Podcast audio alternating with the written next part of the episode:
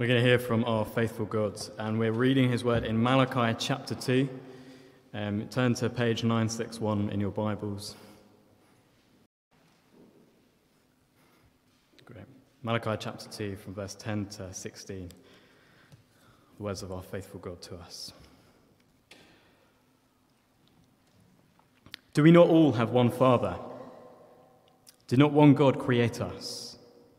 Why do we profane the covenant of our ancestors by being unfaithful to one another? Judah has been unfaithful. A detestable thing has been committed in Israel and in Jerusalem. Judah has desecrated the sanctuary the Lord loves by marrying women who worship a foreign god. As for the man who does this, whoever he may be, may the Lord remove him from the tents of Jacob, even though he brings an offering to the Lord Almighty. Another thing you do, you flood the Lord's altar with tears. You weep and wail because he no longer looks with favor on your offerings or accepts them with pleasure from your hands. You ask, why? It is because the Lord is the witness between you and the wife of your youth. You have been unfaithful to her, though she is your partner, the wife of your marriage covenant. Has not the one God made you? You belong to him in body and spirit. And what does the one God seek? Godly offspring. So be on your guard and do not be unfaithful to the wife of your youth. The man who hates and divorces his wife, says the Lord, the God of Israel, does violence to the one he should protect, says the Lord Almighty. So be on your guard and do not be unfaithful. This is God's word. Thank you, Christian. It's brilliant to see you. My name's Jeremy, and it's great to see you here if we haven't met before. Two things to say just as we start. First, thank you to everyone who's involved in the Chinese New Year event on Thursday night. If you weren't there, you missed an absolute treat, including a rare public performance on the ukulele. So if you want to find out some more, do chat to Felicity, who gave her amazing testimony.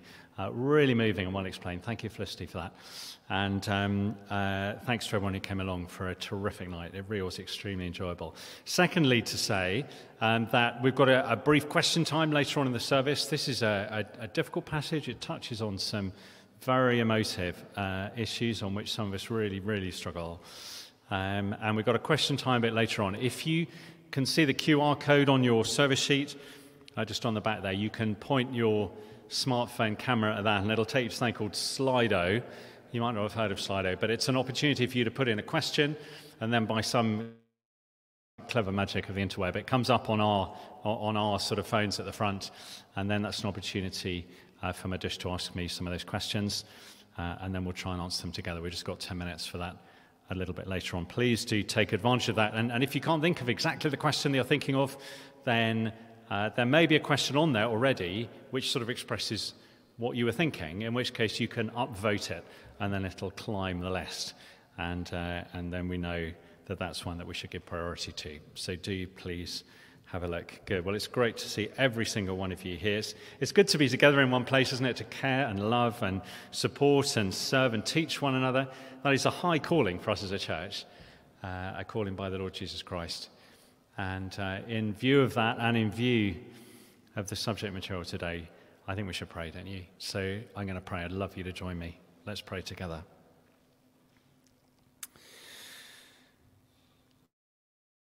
Oh, Father God and our Creator, we've just sung that there is power in the finished work of Jesus to change helpless sinners just like me. And so I pray, Father God, that we would admit to you how helpless we are genuinely. We would do that, and we would rely on the finished work of Jesus to powerfully transform us and make us new. Please begin that work in us right now as we come to your powerful word. And we pray these things in Jesus' name. Amen.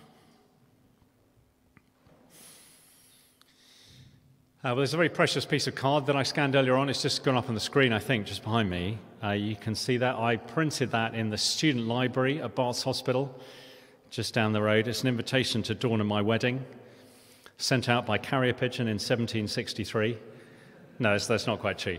But 1995, 1st of July, such a fantastic day. Wedding vows, just like a mile down the road from here. Jeremy, will you take Dawn to be your wife? Will you love her, comfort her, honor and protect her, and forsaking all others, be faithful to her as long as you both shall live, for better, for worse, for richer, for poorer, in sickness and in health?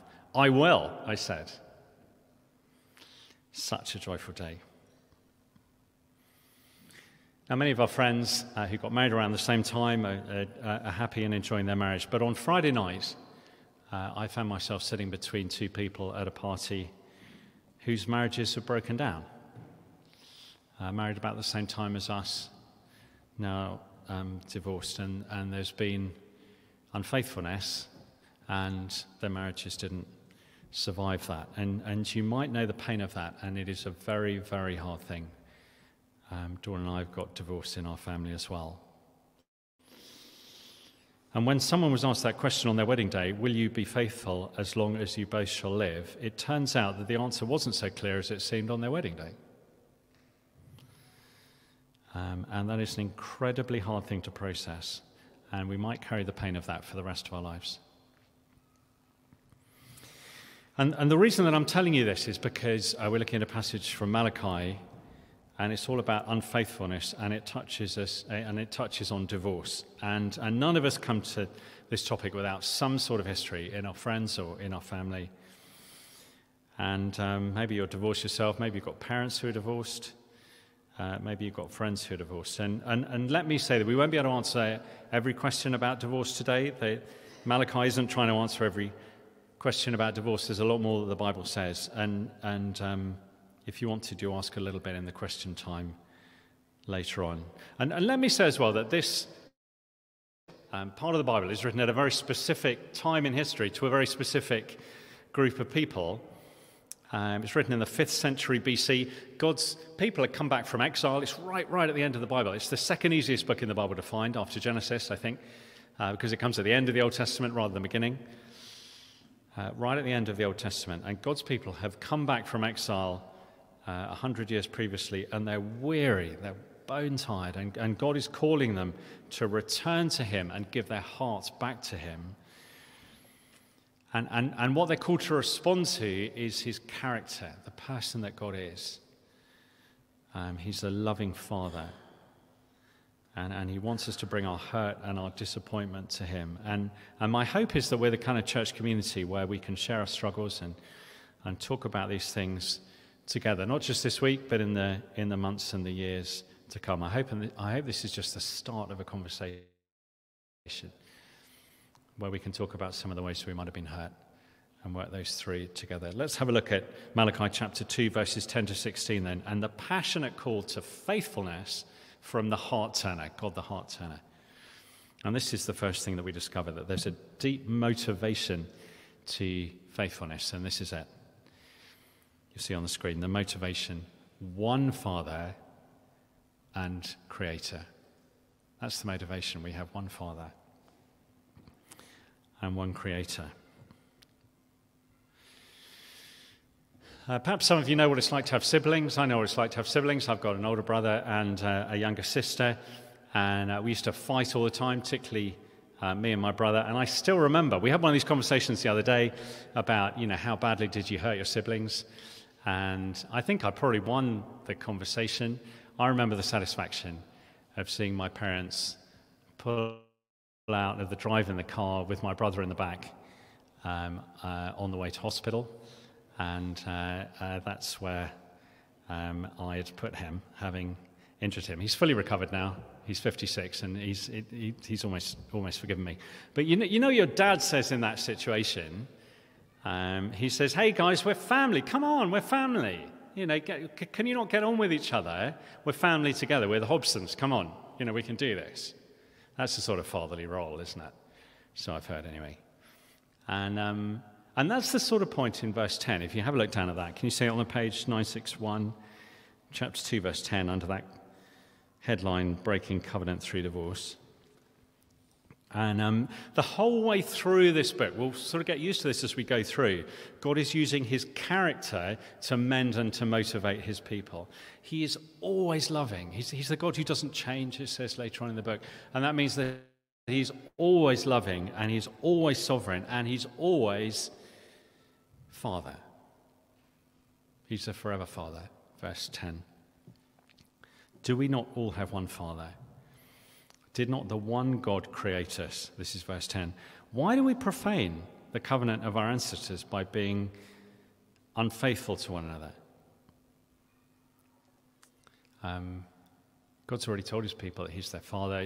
Back in Exodus, you see it on the screen. These words are 1,000 years old. Even by the time that Malachi's around, Israel is my firstborn son. That's what God said as he was saving Israel. So it's the foundation of the nation, really, as they come out of Egypt in this great event called the Exodus. And he promises to lead and to care for them, just like a dad does. And that means that God's people are family together. And that means that they should have each other's backs, yeah? That's how it works in a family. At least it's supposed to. He's their Father and he's their creator, it says in verse 10. He made them.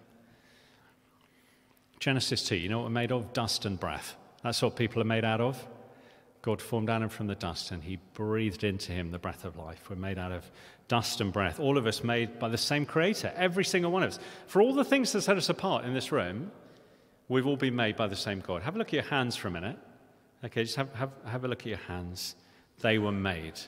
Okay? They were made. We're all created beings. We're creatures. We're created. And if we're made, then we're owned. That's the point, you see.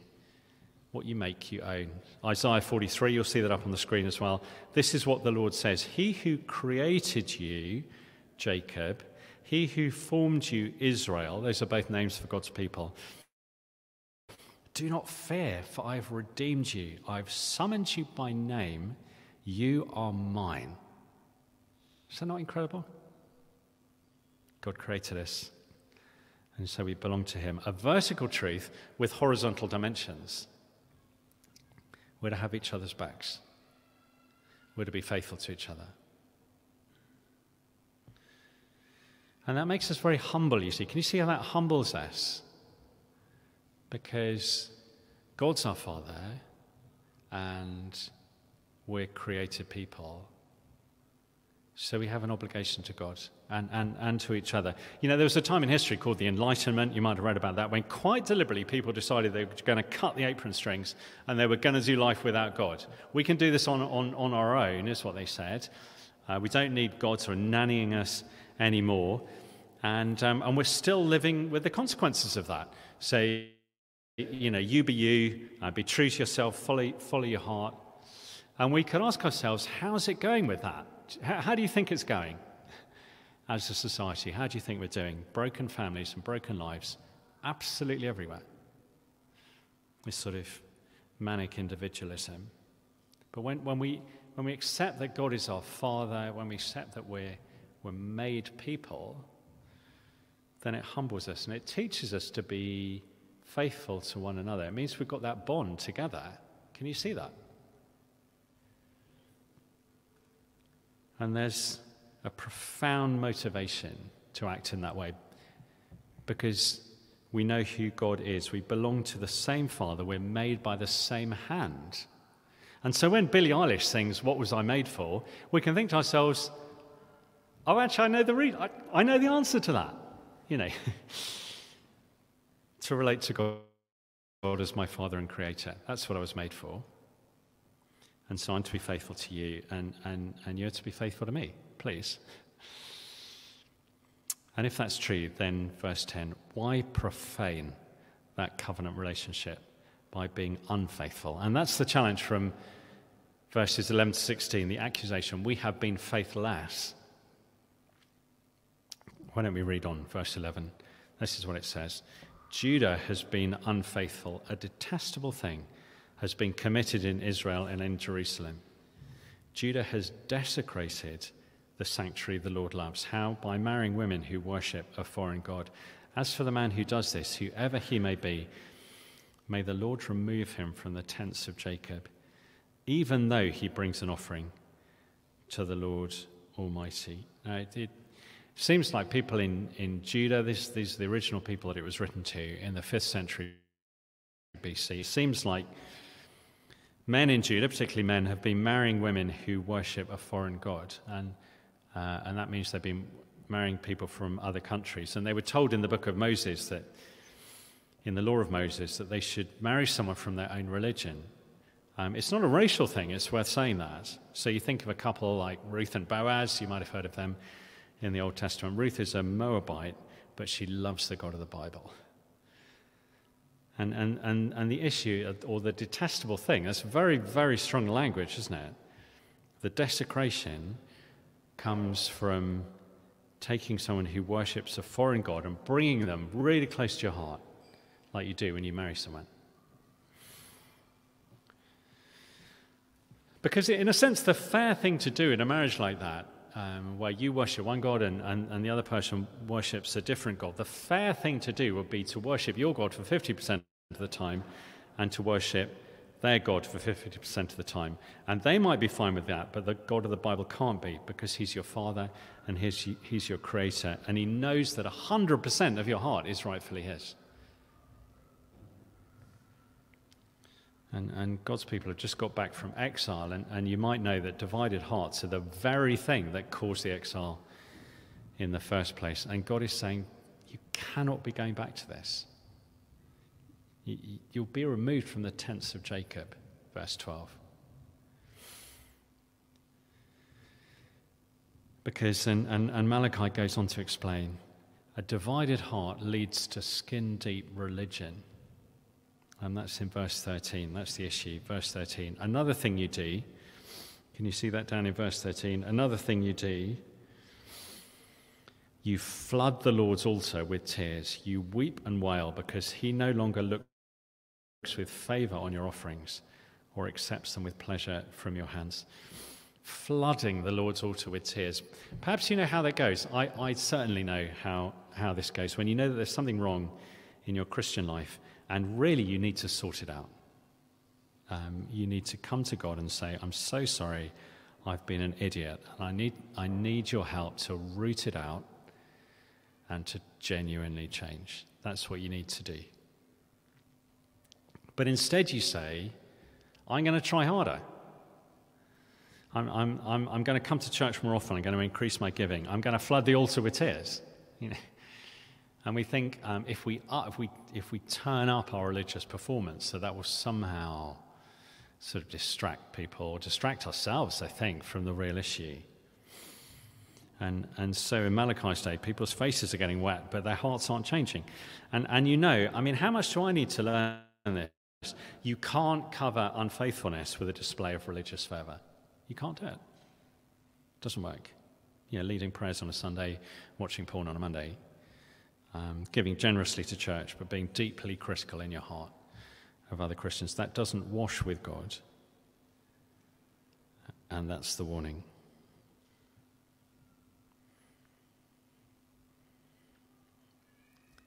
Because God's people, reading between the lines, God's people have been, well, they've been hating and divorcing their wives. So they will have got married within God's people, and then they seem to have been divorcing their wives in order to marry people from other countries. Putting it all together, that's the picture. And chapter 2, verse 10, they're being unfaithful to one another. And verse 11, they're being unfaithful to God. And then verse 14, they're being unfaithful to their wives. You see three-dimensional unfaithfulness. They're divorcing the wives they've originally married and sort of trading them in for wives from other religions. And the thing is that God's been the witness to their marriage. You see that down in verse 14? The Lord is a witness between you and the wife of your youth. The Lord is the witness. So Christian and Kesia, you're getting married on Saturday, and I'm sure you've been taught through this, but this is the form that you're going to sign. Okay, this is called a marriage document. And you need to check your names are correct at the top. You put your date of birth, all kinds of different things. And then box 10 down here says name and signature of witnesses, and you choose, you normally choose two people who you want to be witnesses to your marriage, but down in that box, it's as if it says Yahweh, the God of Israel.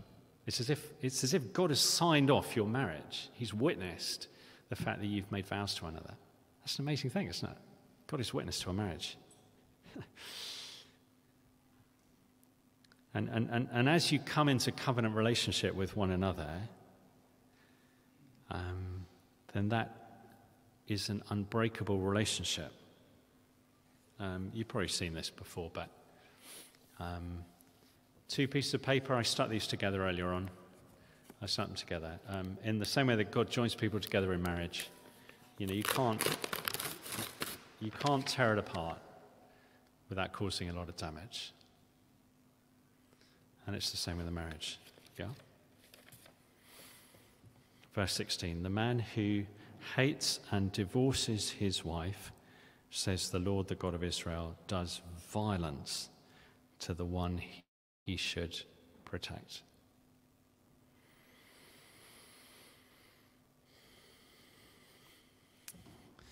Well, we'll come back to that in a minute because it's got all kinds of implications. But first, let's get the third piece of the jigsaw in place from Malachi 2, and that's that we need to be on our guard and we need to come back to return. That's one of the key themes of the book of Malachi. We need to return to a forever faithful God. That's the response, to be on our guard. Can you see God says it twice in verses 15 and 16? Can you see that? Have a look down at that. Bottom of the column on the left-hand side of page 961, verse 15. So be on your guard and do not be unfaithful to the wife of your youth. The man who hates and divorces his wife, says the Lord, the God of Israel, does violence to the one who should protect, says the Lord Almighty. So, second time, be on your guard and do not be unfaithful. Be on your guard. We're not in the same situation exactly as the people in Malachi's day. They were trying to live under the law of Moses, and that's the covenant of their ancestors, which comes in chapter 2, verse 10. But we're going to see by the end of the book that it's going to take something really radical in order to turn the hearts of the parents to the children and the children to the parents. God, the heart turner. In chapter 4, it's going to take a new covenant. It's going to take someone like Elijah, who's going to come and call people back to God and point out someone like Jesus. That's what it's going to take. We can look back on that and know that the covenant that brings us to God is the new covenant, and that covenant is sealed in the blood of Jesus. It's a covenant of grace. Forgiven people. Enjoy His grace every day. But let's be careful. Let's be careful. The most dangerous thing we could do in response to these words is to think that they don't apply to us at all, or to think immediately about someone else who we think needs to hear this part of the Bible. That's dangerous, isn't it? As Christians, we know God as our Father. How much better do we know God as our Father? Doesn't Jesus teach us to pray, "Our Father who is in heaven"? And He's not only our Creator, He's our recreator. He remakes us in Jesus. And one day He's going to remake the whole world because of Jesus' self-sacrifice on the cross. Perhaps you need to hear that warning from 1 Corinthians chapter 10. If you think you are standing firm, be careful that you don't fall. Let's be careful of unfaithfulness. Be on your guard and do not be unfaithful. Let me just say a few ways in which we might want to take this to heart. You may think of many more. Perhaps you're not married yet. Let me say this as gently as I can. Being married is hard. I've been married for 28 years, and it's hard. Not because we're unhappy, but because marriage is work. Being married to someone who isn't a Christian is incredibly hard. Following Jesus is amazing. There's nothing like it. But not being able to share with that person what is most precious in your heart is at best a lonely place to be. It's a lonely place to be. If you have children with someone who isn't a Christian, they're probably going to stay at home with your partner while you go to church. And what God wants is godly offspring, he says. Now, of course, as a church family, we're going to love you and support you and cherish you and pray for you. We want to do that for people in every situation in marriage. All kinds of things can happen in a marriage, and we're not going to stop loving you. But please don't choose to put yourself in that situation, please. And I know that sometimes, you know, we're going around at church and there's no one you'd even consider, to, you know, having a coffee with, let alone, you know, marrying. And maybe there's someone at work and they're so nice to you and you just click and you want to stick around with them and they're so funny and you start to notice the things they're wearing and, you know, and the things they do. And they say to you, come on, it's Sunday afternoon, why don't we go out for tea? That's what normal people do. Now, I know so many people who say, I can't believe how easily I got into this. A long, long time ago, I was in a relationship with someone whose Christian faith was at best doubtful. And people say, I just can't believe how easily I got into this. I was always the strong one. I didn't think that one day it was going to be me, you know. Be on your guard all the time. Be on your guard and do not be unfaithful. Perhaps you're someone who's married. For the sake of your spouse, for the sake of your family, for the sake of your church, for the sake of your Father and Creator God, be on your guard. Be faithful in your thought life, in your habits. Be careful. Maybe you suspect that you'll never be married. Or maybe you're facing divorce through no fault of your own. If that's you, I'm so sorry. I'm so, so sorry. God calls that an act of violence. Some of us will carry the scars of that for the rest of our lives, and it will take a long, long time to process that. And we want to be the kind of church where people can be honest about their hurts and their failings and their wounds, and we want to walk with one another in that. We want to listen to one another.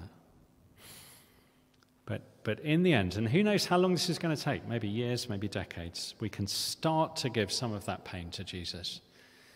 He's there, ready to take it on. Because Jesus Christ was faithful all the way to the cross, all the way. Violence was done to him, and now he is committed to his bride, the church, and he is faithful. And he says to us, I, Jesus, will take you, the church, to be my wife, and I will love you and comfort you, honor and protect you, and forsaking all others will be faithful to you at the cost of my own life, when for better, for worse, for richer, for poorer, in sickness and in health. That's his commitment to us.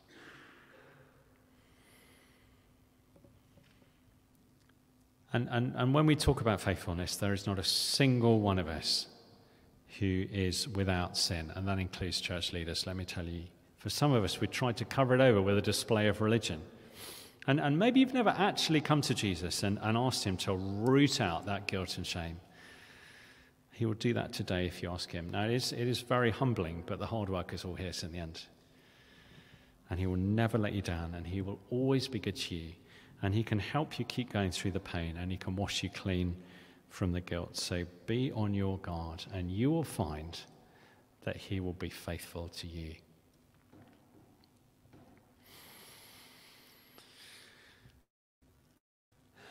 You're bound to have loads of questions, I'm sure. And we're going to have question time in a minute. You can access that, as I said at the beginning, using the QR code on the service sheet. But first, I think it'd be good if we prayed together. So let's commit things to God. Let's pray to him.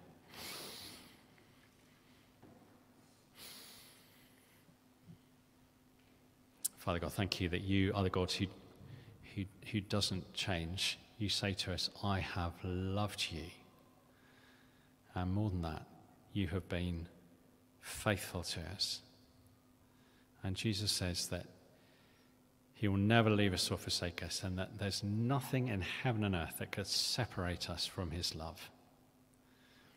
And so I pray that we'd open up to his faithfulness. I pray that we would call you Father and Creator and allow that to humble us. And so I pray that we would know forgiveness for our unfaithfulness, whatever area of our lives that's been in, whether in a relationship or in something else. And I pray, Father, that we would be prepared to ask for forgiveness from you. I pray, Father, that we'd be able to forgive those who've been unfaithful to us. It might have hurt us extremely deeply. I pray maybe we can start to talk about those things to you. And we ask, Father, that tonight, tomorrow morning, this week, this month, that we would be on our guard in our minds, and that we guard our minds and our hearts. We'd be careful, and we would want to be faithful to you. Thank you for the grace that you show us. It's new every morning. We just need to reach out and take advantage of your faithfulness and forgiveness and the cleansing and the washing that comes through the blood of Jesus.